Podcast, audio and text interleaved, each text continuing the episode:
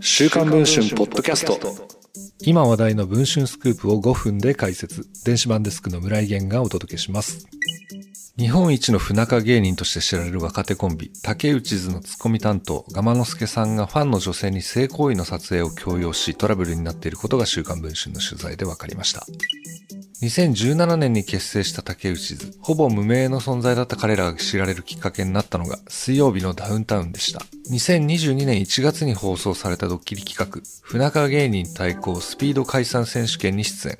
コンビの一人が仕掛け人として解散を切り出し、相方が同意するまでの時間を競うという内容でしたが、喧嘩になったり1時間近く話し合いをする芸人がいる中、竹内図は仕掛け人のガマノスケがもう解散でいいと持ちかけたところ、相方の竹内が目を合わせることもなくうんと回答。たったの10秒で解散が決まり、大きな反響を呼びました。この番組はドッキリのため解散はしませんでしたが、これを機に不仲コンビとして知名度が急上昇。しかし、結局二人の不仲は解消されず、今年5月17日に正式に解散を発表。7月5日に放送された水ダウでは、竹内図の解散を利用した解散本当ドッキリという企画が放送され、改めて日本一の不仲コンビにスポットライトが当たることになりました。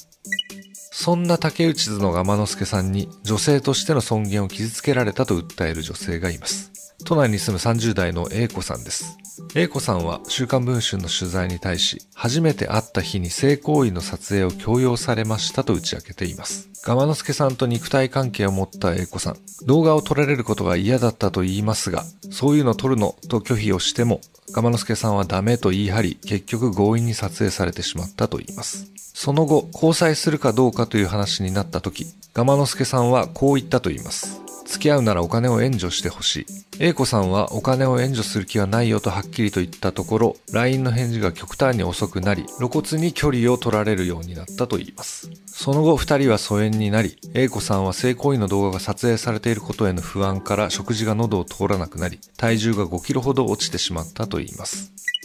同意がないまま性行為を撮影することについて、男女トラブルに詳しい弁護士法人和解総合法律事務所の小菅明宏弁護士は次のように指摘をしています。性行為に同意があり、恋人同士だったとしても、同意のない撮影は東京都の迷惑防止条例違反に当たる可能性があり、違反した場合には1年以下の懲役または100万円以下の罰金に処されるといいます。